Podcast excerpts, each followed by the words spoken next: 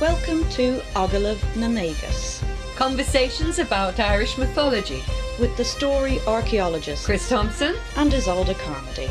at www.storyarchaeology.com. Series 1 Mythical Women. Episode 1 The Story of Shinnon. The Story of Shinnon. In the days of dreaming, when the ever living ones still walked freely among the misty mountains and green valleys of Ireland, when the soft light of enchantment shone from every hill of the Shee, there was a well. It was a deep and hidden pool, fringed and caressed by nine strong hazel trees. Pale leaves in spring would gently stroke the bubbling waters, and as the year turned, red nuts would drop softly into the deep reflecting mirror of the well. Within its depths, the wise ones, the old ones, the salmon, consumed each kernel of wisdom, each nut of inspiration, for had they not the whole world in a nutshell? It was a deep place of wonder, of enchantment, of understanding, but above all a secret place. A deep and secret place, but not unknown. It was known after all to the wise men, the magicians, who would drink the water from the pool, skimming the surface of its secrets, wielding its knowledge and absorbing its enchantments. And so they became great, awesome, knowledgeable, powerful, enchanted, inspired, but not inspiring. Then came Shinnon to that place. Granddaughter to the sea, she came in her tide time. She came free and fresh, drawn like a seagull from the open sea to that deep wide well, deeper, wider, and stronger than the sea itself. She came not as a magician or wise man. She came not to seek power. She came as the sea comes, in curiosity without hindrance. She was unstoppable. Her feet were like white seashells, and her hair was woven with the wind. She was ungovernable. Her azure green robe undulated like wind-washed waves as she walked. She was unknowable. The salmon stirred in their bonds of knowledge and began to turn in great spirals, rising to meet their freedom. And as she reached the well, the water rose to greet her. Wild waves of beauty reached out for her, overstepping the bounds of knowledge. New patterns of laughter, white and blue, green and purple, azure and turquoise, the deep longings of amethyst, cried out to her as the waters danced around her. She danced the wild dance of inspiration, unfettered by knowledge, the joyful steps of understanding, freed from its clever bonds. The song of the waters of intuition swept her along, and she allowed herself to become one with it in its frenzy and ecstasy. The magicians watched in horror as their secrets were poured forth in a babble of wise words, the gems of their secret wisdom shining like pearls on the bed of the crystal river, for the well no longer contained and static had indeed become a river, tumbling over rocks, dancing in sheer exuberance for its own pleasure until it reached the plains. She flowed gladly and graciously down, down through the land, becoming broad and queenly, a goddess among rivers, bestowing favours, carrying the salmon of knowledge on her way once more to reach the sparkling sea. Right now, that version of the story of Shinnon, which is a great favourite story of mine, it's um, I've told the generally known version there. It, it's cited by, among others, Eugene O'Curry, and is often compared to the story of Bowen found in the Book of Leinster. But apart from the metrical in I can't find any other stories beside any other versions of the stories or any other sources besides O'Curry. So since he seems to be the only person who's telling the story, the earliest form of the story I can find, who exactly was uh, Eugene O'Curry? Well, Eugene O'Curry was he was a real pioneer in terms of looking at Irish manuscripts and uh, what they meant. He was born in the late 1700s Mhm. and he was involved in the Royal Irish Academy during the first half of the 19th century. So it's quite early, isn't it? It is in terms of you know the modern field of uh, study of Old Irish or of early Irish uh, history. Um, he the beginning of the sort of 19th century revival, rather like there was in the medieval times. Well, the 19th century for Ireland was very much a renaissance in, Yeah, in yeah. every sense of the word. Uh, of the word, and in fact, O'Curry's uh, lectures, uh, which he never published during his lifetime, he died, I think, in the 1840s, and so his lectures were edited and published by William K. Sullivan. And now he's quite an important person to you, isn't he? He is rather. He's my great great great grandfather, as it happens.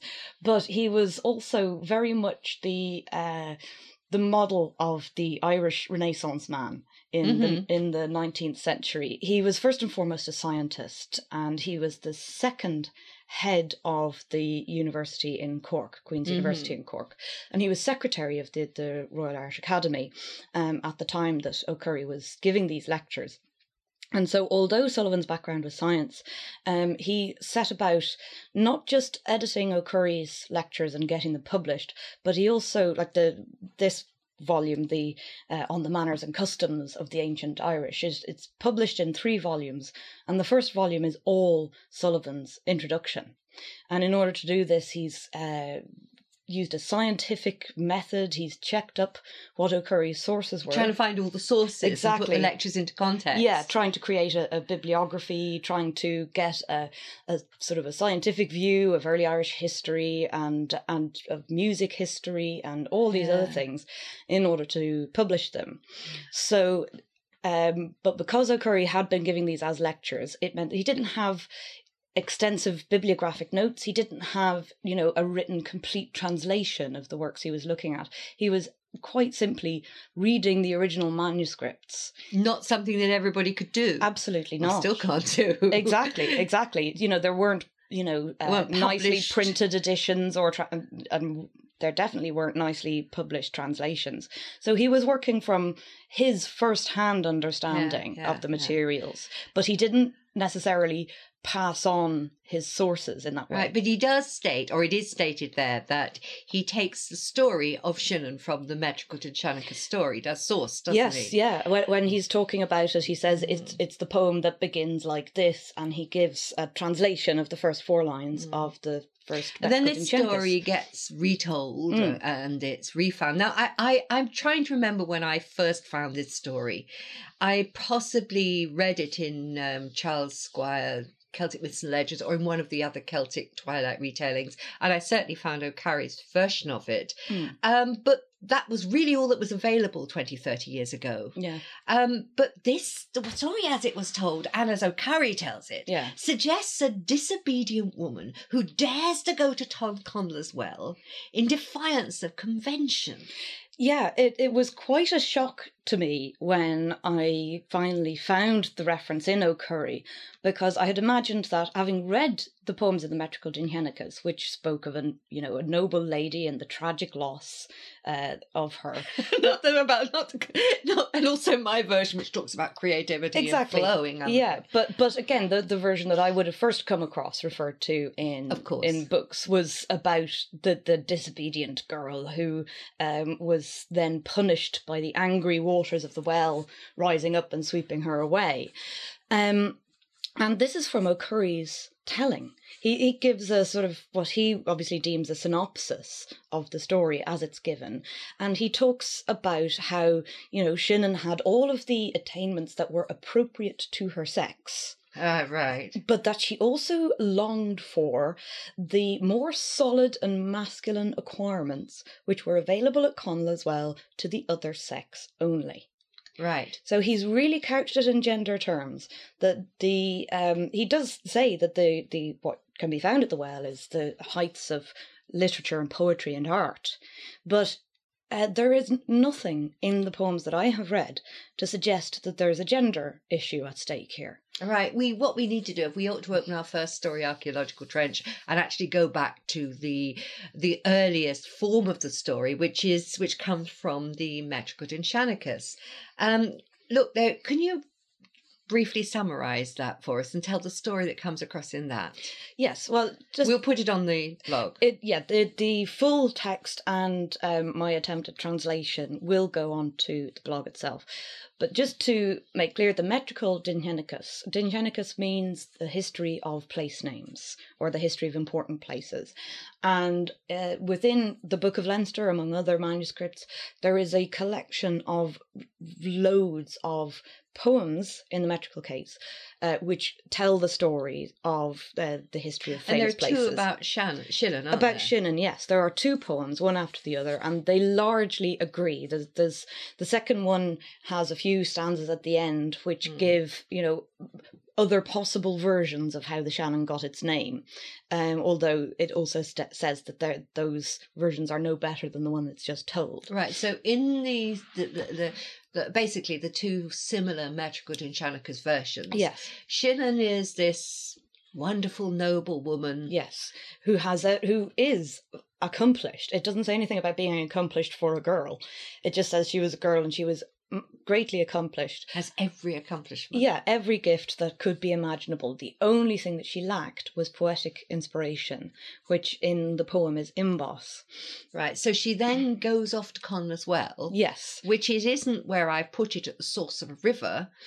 It's It- weird, isn't it? It It's. It's out to the west and it's under the sea. under the sea. In the domain of Connla, which is under the waves. Right. And uh, so Shannon has to make her way there uh, in order to gaze upon the bubbles of inspiration. Yeah. And, And then It's told how the well is surrounded by the nine poets' hazels, which are said to be ilceolach, all musical, and that uh, the these trees are wondrous because they produce the leaf, the flower, and the fruit all in one instant, and that as soon as the nuts are ripe, they drop into the well, and there they're eaten by the salmon.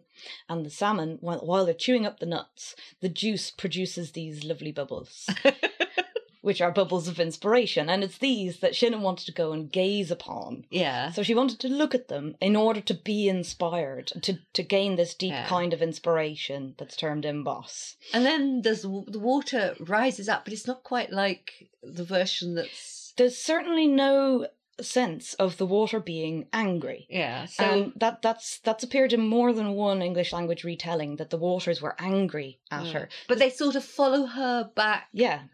Follow her back across um, the land until they reach the edge of the river. So the water rises, the sea rises and comes to the river. Yeah, which Right. which And that's where she dies. yeah, that she she is then drowned finally on on the edge Right. of that river. So that's a sort of summary Mm. of the story itself. Mm. But well, what I find interesting and- clear is that A, she's certainly not a disobedient woman or a rebel. Absolutely she's the flower of her people, accomplished and valued. And in fact, the the poems are set as almost a, a, a mourning for the loss of this great lady.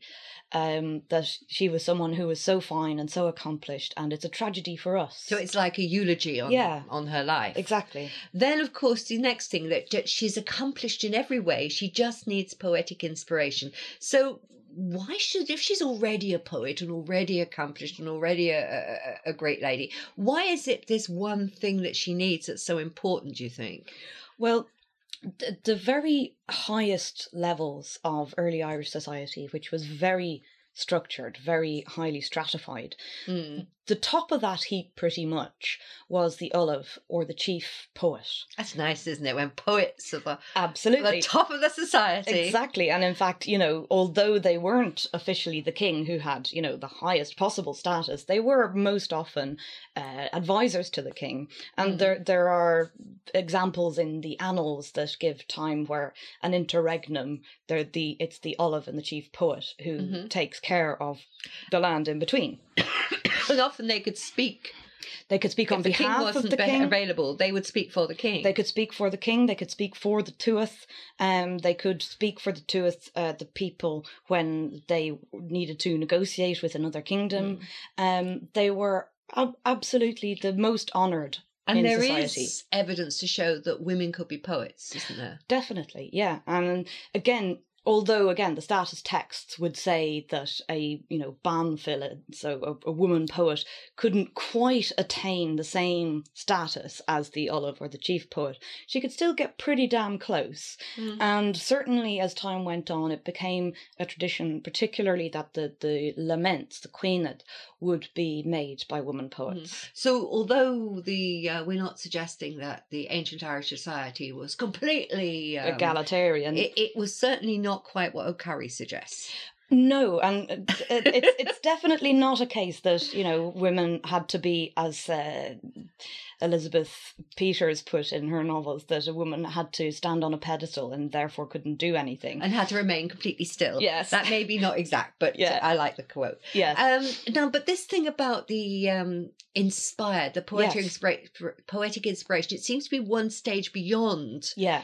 the creation of good poetry. Well, again, we have a lot of texts that speak of the various grades of poet that you could get, and the, indeed the training that they had to go through in order to achieve these various grades. And uh, one text, which is uh, published as the Mittelirische Verslehren by Rudolf Thurneysen, which is the Middle Irish verse Mhm. texts. And uh, that gives 12 years, a course of 12 years Mm. to study to reach the, the highest grade of, So, of which poet. was the most important type of poetry then? Well, it, it again once you get to the the most advanced study and the most advanced qualifications, you're talking about um, poets who were also lawyers and uh, had sort of medical law law and um, could do the most complicated kinds of poetry, including anamain, which is a, a meter of poetry that has only three syllables in each line.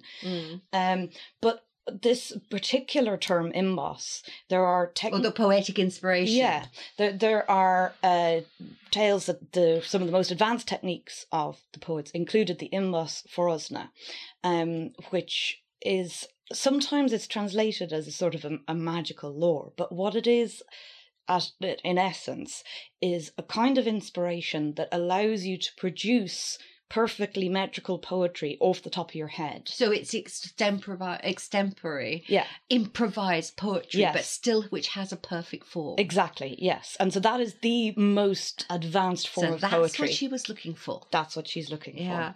Now it's interesting that you you said that sometimes the word imbas is um used it's it's it's it's translated as magic and certainly this type of poet poetry does feel magical. Yeah, it's it's often again within some stories it's said to, you know, have magical effects, if you like, But, because yeah, it's a bit misleading using yeah, the word that magic. that um, when Gwynn has translated these two poems in the metrical Dindshenchas, he always translates Imbas as magical lore. And that that is misleading. It's about poetry first and foremost, and only then the sort of the magical element is describing that poetry itself Yeah, is magical. This is the problem with translations and interpretations. They can be misleading. It's the same difficulty when I came to to look at the Irish stories. Obviously, not having been born here and not having been born to the Irish, let alone the early Irish, Mm, um, I could only rely on English versions and translations of the story. mm. I couldn't go directly to the earliest text myself.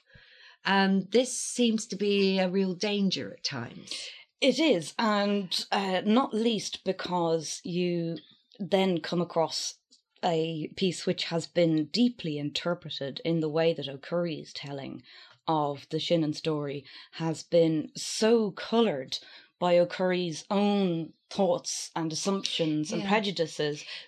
And that makes the it seem as if there's a whole different story. It's a good about. example of how a story can be told um, for its time. Exactly. I mean, you, in order when you read one of these um, 19th century texts, you are very much aware that it's of its time. Yeah, or the Victorian imperialism and the importance of uh, uh, encountering other groups who may not be as advanced and Yes. carrying the light of uh, British culture across the world, the whole missionary position. Yes. Although it also rather uncomfortably, a lot of the books at this time, when they're talking about, you know, groups of peoples Yeah. across Europe, they keep talking about Aryan races. And of course, this is very uncomfortable in a post Hitlerian Yeah, world. yeah, the Aryan races. Yeah. and this before, when these things are prior to the 30s, were not meant in the, the, the, the way we would understand it now. No, no. But it's still this sense of one race of people are better than another. yes. And again, that one gender is better than another. Absolutely. And this is Absolutely. clear. Everybody had their place, and the British um, imperial groups Mm. in Victorian times were at the top. Yeah, although O'Curry was Irish. Well, he still So- seems to keep this. Well, within within the intelligentsia, you know, the mm. intelligentsia of any society that is officially ruled by another is going to sort of want to identify mm, itself as much whether as possible. you know, I mean, I know other. he he's strongly and, and scholarly Yeah. Irish, but he still seems to carry this exactly this They- quality. Yeah, still has that assumption. Mind you, it wasn't it was equally true in medieval times when a lot of the texts were Well, this is it. You, written down. uh, it's something that's always worth bearing in mind and i've come across this particularly in terms of the medieval texts particularly when, when they talk about ogham ogham Mm. um, it's clear that they really don't understand the, the linguistic basis of Ogham, which of course they're writing about something that was a thousand years prior. And so they're trying to make sense of it in their own time. Well, they're also trying to make sense of the stories in terms of a lot of them were put together by monks or, Yeah. or, or clerical people Mm. who were, after all, able to had time to write as much as anything exactly, else. yeah. And uh, therefore, they're concerned with the genealogies and Yes. trying to fit them into biblical and uh, classical Exactly. genealogies. Yes. So everything has to be made to fit. Yeah, and also the, there was this general trend towards uh, trying to make mythology a kind of ancient history. Um, and also, again, to make things that were obscure to them already within the Irish culture, be it the poetry, be it the the, the people, characters who are talked about in the stories of the Tuatha De Danann, trying to make sense of it according to their own culture. After all, we're always trying to make meaning for our own time. yeah, That's what we're all doing. That's what I'm doing. That's what you're doing. exactly. I mean, it's been true even in modern times. I mean, in take for example, in the last twenty years, um, there's been this desire to find an, an understandable desire Mm. to touch the divine feminine. yes, There's nothing wrong with that. It's been really needed. yes, But at the same time, it's led to a almost like an idealized idea of matriarchal or matrifocal societies, yes. which I'd love to say existed, but there's probably little. Yes, there's but little, Little enough ele- evidence. evidence. Yes, I was going to say little enough elephants, but I'm not sure where they came from. And after all, my version of the story, Mm. um, you know, wants to encourage, you know, I'm seeing it in terms of creativity and uh, intuition. yeah. So it's no different, although I hope it has a little more Well, again, you know what? contact with the Dindshenchas. Well, what we're doing here is we're we're recreating the the uh, materials for the current time and from our point of view as uh, m- middle aged women who live in Ireland. You're not middle aged. Ah, come on now. always been old. Always been old. This in attitude. In attitude. Look on the but, blog. but again, um, you know, I have a, definitely have a feminist background. I definitely Yeah. have um, an atheist approach to these things. But hopefully, in the way that we're working, we are laying out our methodology clearly and hopefully as well giving our listeners access to the Yeah. sources so they can make up their own minds. maybe we ought to stop looking at the lovely bubbles and go back to the text. Yeah. Okay, we found out more about the character of Shinnon, but what is she doing in these poems?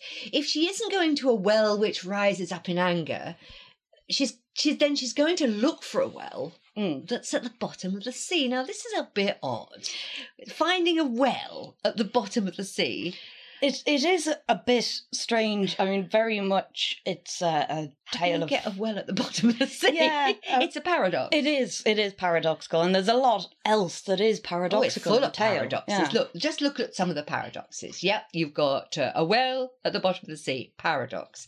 Uh, the the source of the river, uh, the source of this well is also the destination, Mhm. paradox. The the the wonderful um, hazel trees, they bud and flower and fruit at the same time, Mhm. which I really should have put in my story, but it sort of didn't work. So Yeah. it's a paradox anyway. Mm. And then you've got these salmon living underwater who are um, taking in the nuts that fall from these trees underwater, Mm. but they're also going to the source of the river. Mm. Paradox. Mm. Um, oh, there's one more. She goes to the well of generous women. Yes, th- this is something that I didn't uh, say in the earlier summary of the poem, but that the well uh, is also described as Lind Maná Féile, which is the well of the generous woman. So it's Connla's well, but it becomes it's also the well of generous woman. yeah, And yeah. that's its name at the beginning of the story. Yes, but then there's another there's an ad- addendum at the end to say that it's called Lind Maná Féile because Shannon went there, that she's the Right, generous so it's woman who it's of- named for. It's kind of molecular reasoning. Exactly. Another paradox. Yeah. Now, you could explain all these paradoxes as, as being that the, the place is a place that is no place, a and a time that is no time. In fact, that it's another world place, Yeah. that it's in the land of promise, or Yes. the, uh, you know, a lot of these other world places are set beneath the waves. Or over the sea. Or over yeah. the sea, or on an island in Yeah. a lake in the middle of a river, Yeah. and all sorts of places. All these limbic places. Mm. Um, but could there be another reading on this in the in terms of the poetic inspiration?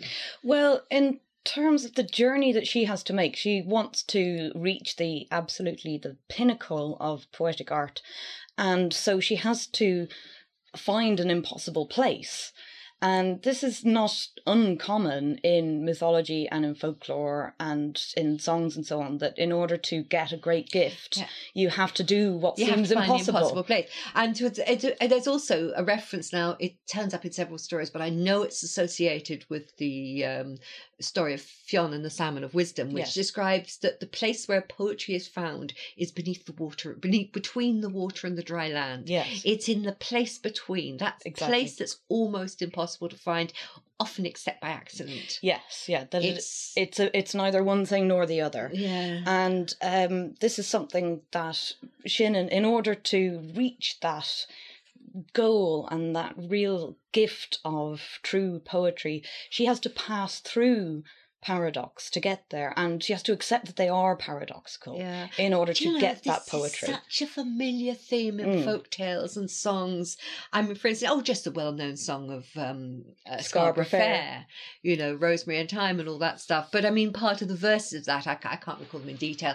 But uh, tell her to find me an acre of land Mm. between the water and the dry land. Yeah. Tell her to, uh, um, you know, what is it? Um, dry, dry it. on- The, the something about a shirt, yeah. Yeah, and tell her to dry it on yonder dry thorn. Mm. Um, it's it's it's it's this this constant do the impossible. Yes. Yeah. You know, if you can do the impossible, then you will have achieved the quest. Yeah. Um, there's a lot of stories. There's uh, the Welsh story of Talathlin with the, the physicians of Talathlin and the way the young man achieves his bride in the first place, the lady who comes out of the, the water, the the, Mm. the, the, the the fairy woman, and uh, she won't come to him until he comes. He comes to her neither shod or unshod, neither dressed nor undressed, Yeah. um, neither on not neither on foot or on, On horseback. Yeah. Um, he, so and neither with bread that is baked or unbaked. And I think Yeah. he comes to her with one foot on a, you know, I forget the details. one, one shoe on, one shoe off. he's dressed in a net, Yeah. a fishing net, and he has to on- get his mother to bake the bread for him. and he's on the back of a goat or something Oh, like that that. that belongs to the other story. right, okay, Bronwyn. yeah.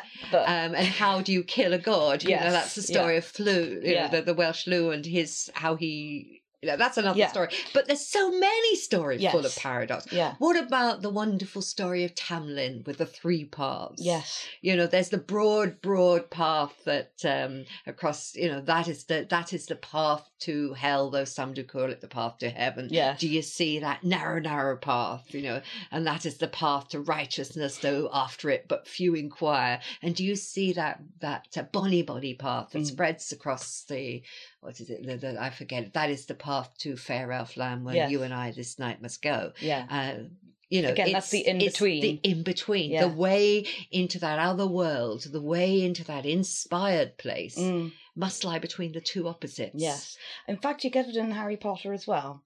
You get having to go to platform nine and three quarters yeah. It's in order to get the train that brings you off to the wizard school. It turns you. It, it it appears. Yes, it's going through Narnia and through the wardrobe, through the impossible. yeah. Um, I love it. Yeah. I. Absolutely. Always love that paradox. Yes. The way to magic is through paradox. Yes. Yes. And the way to poetry is through paradox. Absolutely. Oh, we're going on too much. um we're going on to yeah you know there's something else that comes up is this constant the wells and i was interested in the wells yes. Yeah. now earlier on i mentioned there were the the, the two bowen poems Yes, that that very often you find that the, the story of Shannon, people will say, oh, it's the same as the story of Bowen, the, the origin of the River Boyne. give us an outline of the bowen stories Yeah, again, within the Dindshenchas, there are two poems. Uh, now, these don't agree as closely as the two Shinnon poems agree with one another. But in brief, um, in both poems, Boan is said to be the wife of Nechten, who is supposed to be a powerful man of the Tuatha. Um, and in the first poem, there is this well, um, which is dangerous and it's so evil that if you look at it, your eyes will explode. Look at him. Yeah. Boom. So it's this- Is this another lo- sort of lovely bubble? Yeah. Boom, boom, boom. Splat. Yeah. Maybe where we get this mistranslation as the red in the well or Yeah, the purple yeah, in yeah. the well. This isn't the lovely bubbles of inspiration. This is No. the exploding eyes, Yes, maybe. exploding eyes. So in, in this first poem, the the well is dangerous and it's evil, and that's why people aren't allowed near it. Yeah. But Boann, who is very powerful, she decides to go and test the strength of the evil in this well. So obviously she reckons that she can deal with it. And so she walks, I think, three times around it. yeah. And but the well the, the strength in the well is too much for her. it And- rises up in anger against her. yeah, well, it's it's more that it's already evil and dangerous. and so these three waves come and they injure her in Yeah, the yeah, eye yeah. and in the hand and in the foot. That's interesting. Yes, it is very interesting. We'll come back to that We will. later on. and and so then she tries to escape basically the these ferocious waves and they carry her all the way to the sea so that's the the way it stands in the first poem now in the Mhm. second poem it brings in the story of uh, Boann and the doctor meeting in secret and Mhm. having a liaison uh, behind Boann's husband's back. They send him away uh, for nine months, but make him think it's a day. So oh, that, yes. So that the the child Oingus Og can he's the be one, born. the young is the son who was conceived and Uh, born, in, one, day. night. exactly Or one day. Yes, so they bring in that story, except again in the prose version, Boann's husband husband is called Elcmar. In this, it's Nechten. But anyway, that after the whole, you know, nine months conceiving and and birthing of Oingus is complete, that Boann is ashamed of herself. Then she suddenly gets second thoughts. yeah, that suddenly she she's ashamed. What had I done? And so she has to go to this well in order to essentially wash away her guilt or her supposed sin. Um, but that Nechten is already suspicious of her, and so he has set his three cupbearers to spy basically now, cupbearers have magic. We'll have to come back to that. It's, it's yes. not doesn't mean they just carry his cup. No, it's not. It's not a barmaid. No. Uh, this is something a bit more involved, slightly mysterious. But anyway, that they, the, these three uh, cupbearers are keeping an eye out.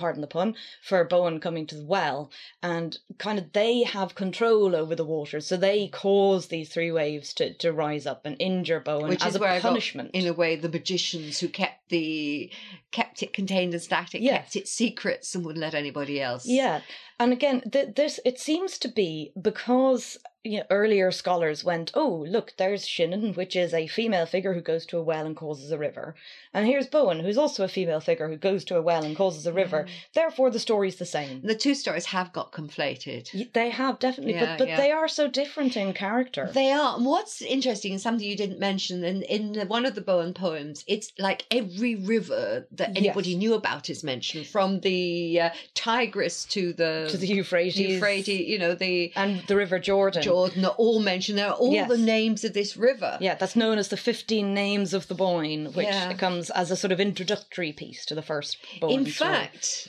etymologically, etymologically speaking, Mm. um, there are several European river names that can be connected with Shinnon. Yes. Um, two of them being the Severn and the Seine. It's Yes. been suggested that it might have been a, a river name that, you know, the was- SI, the Shi, Mm, that was common across common across Europe. Yeah. Um, Although it's interesting that within, if you like, the Irish poetic tradition, that those rivers are actually equated with the Boyne and not the Shannon. So, mm. slight difference.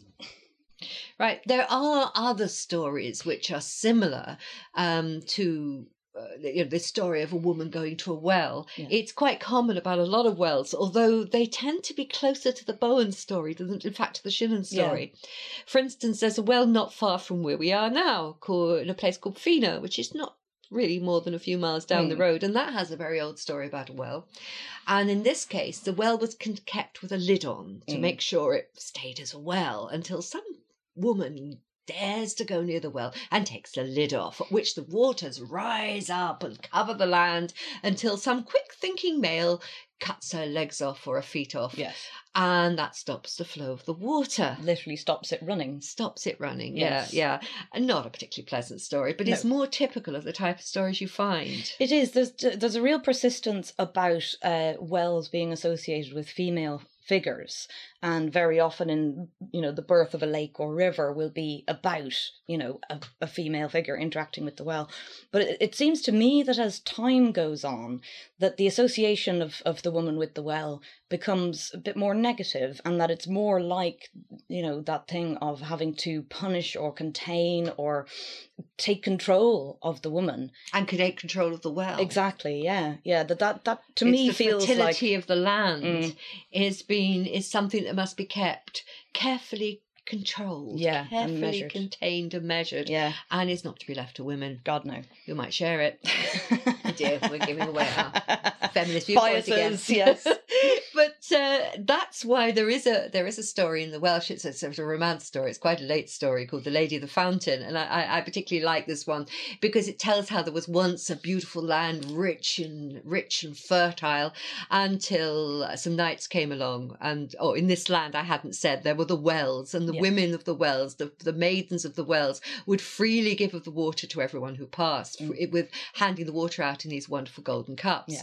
until one day some knights came along and they decided that they rather liked these golden vessels and they stole them from the women and they raped the women and the water became a waste and the land became a total wasteland and it said that until the voices of the wells were heard again in the land the land would remain a wasteland And Yes.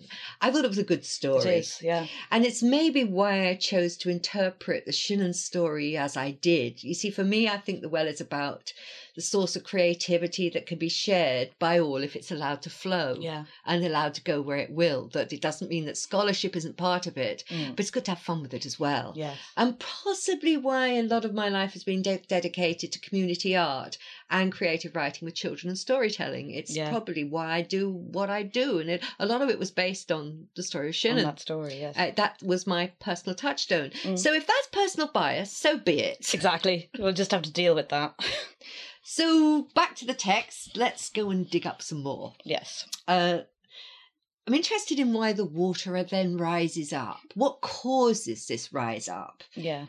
Um, It, it it's not really specified within the poems of Shannon um, from the metrical Dindshenchas. It does seem that she, by her going there, that the water rises and that it follows her back to the edge of the river, which I take to be the edge of the river Shannon. So she's drawing the water back over. Mm, so there's no anger attached to this. No, there's no mention of ang- blame. no, no mention of anger or blame. There's no, uh, although it's said that that Shannon is then drowned at the end of this process. It's what she went to. Isn't Yeah. there some mention of she went there to get what she needed for her new life? Yeah, at, at, at sort of early when she decides that she's going to go to the well, it said that it would be a new activity for her new life. That she is, as it were, that that she dies to her old life and is Mm. born to a new life. Again, the introduction of the first poem, the first stanza says, Yeah. This is the way that although Shannon died, her name became immortal. Yeah, and it's the ending of something causes the beginning. Yeah, And certainly no sense that the well is dangerous or under control of anybody else. No, it's it's just mysterious, and you have to sort of look in the unexpected places in order to get there. and no bursting eyes. No, definitely no exploding eyes. I like this. I wonder what on earth causes it. The well made their eyes burst. Yeah. I, I just find I can't think of anything that could have caused that, but I really like it. Yeah. Um. So okay, does Shannon succeed or fail? Mm. I mean, in the Boann, Boann story, she clearly fails. Boann fails in in either telling. Again, in the first telling, she's simply not strong enough to withstand, you know, the dangerous water of of the well. In and in the second telling, it's it's much more judgmental. You know, it's that she has committed a crime or a sin, and that she is deliberately punished for that, and that the water is the means of this punishment. Yeah. So in either case, you know, Boann doesn't succeed in what she sets out to do. There's do. certainly the the Shillen story is significantly different. It is, yeah, absolutely. I mean, as far as I can see, she, as you saying, she draws the water of the inspired pool back to the river Mm, where she's drowned, or maybe the water of the well under the sea follows her until it reaches the river, and there Mm. it becomes too great and and destroys her. mm. Or in, in, if you interpret it metaphorically as uh, Shannon seeking to become the best poet that she can be, that she draws this source of inspiration back with her and uh, continues to flow with it or to follow it or it to follow her until the day she dies. Right, so she becomes a poet, inspired poet for the rest of her life Yes. until she dies and is mourned. Yeah, and af- Uh, after which, although she dies, her art, her poetry Yeah. will live on forever. So either way, she's transfigured by the experience. definitely, definitely. You know, it comes across as a powerful invocation of the poet's quest. Yes. And how much her quest is honoured. Yeah, and that it's difficult, and that, uh, again, although this very valued and beloved figure is lost to us, that she has left something behind for us, and that's very much And know her the- poetry will live on. yeah, and you know the the artist's quest, you know, for So- immortality, if you like. It you know. is about the artist's quest for immortality. Yeah, yeah. Yeah, it's interesting. And creativity. Of so I wasn't far off. No, no, you know. No, I've got one more thought, and Mm. this is pure speculation, Mhm. or you could call it poetic inspiration, or just a storyteller's rambling. Mm. Um, it was just one idea that's come to me from allowing the imagery to well up. You know, it seems to me that the story is backwards. Mm. Instead of the river flowing to the sea, the sea flows to the river. So you get this sort of image of a great wave rising up and flowing over the land until Mm-hmm. it reached the river. Now, doesn't that sound a bit like a tsunami? Might do. well, storms off the west of Ireland can be wild, but if you were to search for a, huge tsunami that swept over Ireland or the west of Ireland, uh, far as I know, you might have to go back over 8,000 years. Now, there was, for example, the Agassiz Lake in northern Canada. I believe that was the size of California. Created created by the first melting of the ice after the last ice age. Now, I believe that had been oh, a lake, a pool, a big pool, a lake, Yes. kept, kept contained and static by a dam of ice. yes. And that that melted and caused such a tsunami that it swept across the Atlantic, turned Ireland into an island, sort of, except, for the land bridge. Yes, up in the northeast. Yeah. And uh, it's also supposed to have created the Black Sea. Yeah, which was a, a highly populated area at that Mm. time, and uh, this certainly would have changed the the landscape. the landscape considerably. Absolutely, yeah. Um, who knows? Maybe it even gave rise to some of the inundation stories that Yes. uh, proliferate among All over Europe and Gilgamesh West to, Asia. You know, onwards. Yes. And it struck me that, that the Mesolithic Mesolithic people living between the sea and the dry land would have been pushed into a new world. So, as it were, you know, they're, they're, they're, put, they all live, they tended to live on the shoreline because that was the seashore. easiest Yeah. and richest place to live and Mm. gave them the space and also gave them the, the diet that they Mm. needed and room to move because the interiors were mostly Forested. forested. And um, the, the, you can almost create a sort of scenario that was applicable to the hunter gatherers of the time as they were forced inland, maybe towards to living on the shores of the rivers. Mm. Oh, but of course, it's pure speculation when it comes to, you know, could a memory um, almost be passed on over of the time when the end of the world became the beginning? The It's, beginning of New World. it's Well- just speculation when it comes to Shannon, of course. It might not be. Uh, there is another uh, Metrical Dindshenchas poem that mentions Shinnon. And it's uh, the the name of the place it's talking about is Áth Liac Find, which means the ford of Finn's stone. Now this is down at Lanesborough. Lanesborough. Again, Yeah. not too far from here. not too far away. It's where the Shannon uh, enters Loch Ree, the northern edge of, Mm. of Loch Ree. And uh, the story is that, as usual, when you're talking about Finn, there was a great battle and lots of people were slain and all the rest of it. But during this battle, the Shinnon comes up and she gives Fionn a three sided stone which has a golden chain attached to it, Mm-hmm. which is a curious kind of image. It is actually. Yeah, and uh, that Fionn uses this stone. It, it's a bit unclear to me about exactly how he uses it, whether it's Some a weapon. weapon or yeah, something. it talks about putting it on on uh, the the the neck or on the shoulders of Guragul, um, and then Fionn make taking an oath by it that uh, if he ever uses anything but a spear, a sword, or a brand, that his side should touch the ground, so he should die if he Yeah, used yeah, yeah. anything other than those. And then he he chucks the stone away Into the river. into the river, into the pool there, so that it it, it um the falls into the of ford. Yeah. Lanes- Lanesborough, yeah. And then it's said that um, there will be a girl who will find this stone. Her name will be, oh, before she finds it, the, the river casts it up onto the shore, and then it will be found by this girl. And her, her name is Bé Thuinne, which means the Lady of the Wave. Mm-hmm. And that she will find a stone, she'll put her foot through a loop of the golden chain, and then seven days after that, it will be Judgment Day. So it's, it's The end so of the it's in other words, we've got it's odd. You've got Shannon here somehow connected with the end of the world. Yes, and and with someone called the Lady of the Wave. Yeah, it's it, it's just um, it could be anything. It could. But you could say that we might have recovered one of Ireland's Irish mythology's oldest creation stories. Yes. If we're going to be If if if you take it as this um cataclysmic event which would have changed and altered the landscape of Ireland and the way that the people living here had to good find a living. though. Yeah.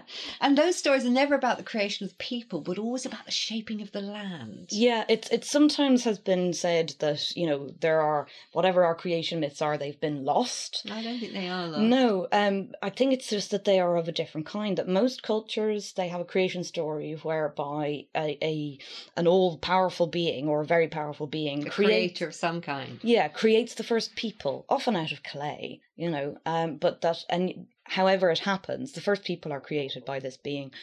We don't have that in There, Ireland. there's no, absolutely no stories whatsoever No, it's not there. which describes a creator creating the people. Mm. They are they just appear from not being or from sleep, Yeah, and they're not regarded as the people until they can make things. exactly. Hence, the Tuatha Dé Danann are the people of Danu, and the root of Danu's name is craft. So they're the people of craft. yeah, So what makes you human is that you make things. Yes. So And rather than having any story about humans or people being created, what we have are people who are shaping the land and the landscape. That's where the creation comes in. creation is all about the shaping of the land. Yeah, so it's about people applying that craft. And the creation itself Mm.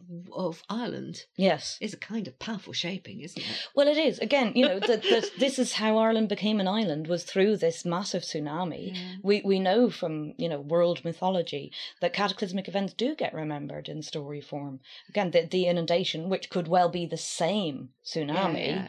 is remembered throughout. Now we can't prove this either way, but it makes a good story, doesn't it? It is a good story. And whatever, however you take it, whether you see Shannon as uh, this example of poetic inspiration and the great poet who's um, uh, uh, the creation of the word and creativity, Mm. or whether you see her as um, a memory of the, the first great shaping of Ireland, Mm, it's a powerful story. that it is. Thank you for listening to Ogalith na Nagus, conversations about Irish mythology with the story archaeologists Chris Thompson and Isolde Carmody. For more information or to subscribe, please visit www.storyarchaeology.com. You can get in touch via email on the storyarchaeologists at gmail.com.